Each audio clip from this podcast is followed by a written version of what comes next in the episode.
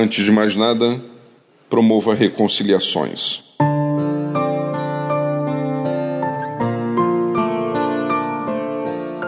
Você pode ser aquela pessoa promotora de diálogo, perdão, paz e vida interior. Basta que, para tal, se coloque à disposição para fomentar reconciliações entre as pessoas. Há muitos que agem na direção contrária. Gente que propõe o afastamento, a mágoa, a maledicência e o ódio. Não são poucos aqueles que se satisfazem com separações e derrotas alheias.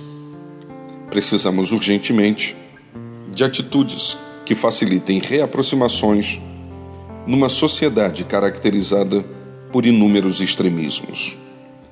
Se de Deus recebemos o ministério da reconciliação, utilizemos nossas palavras, gestos e tempo para fazer o bem, unindo as pessoas, ao invés de separá-las.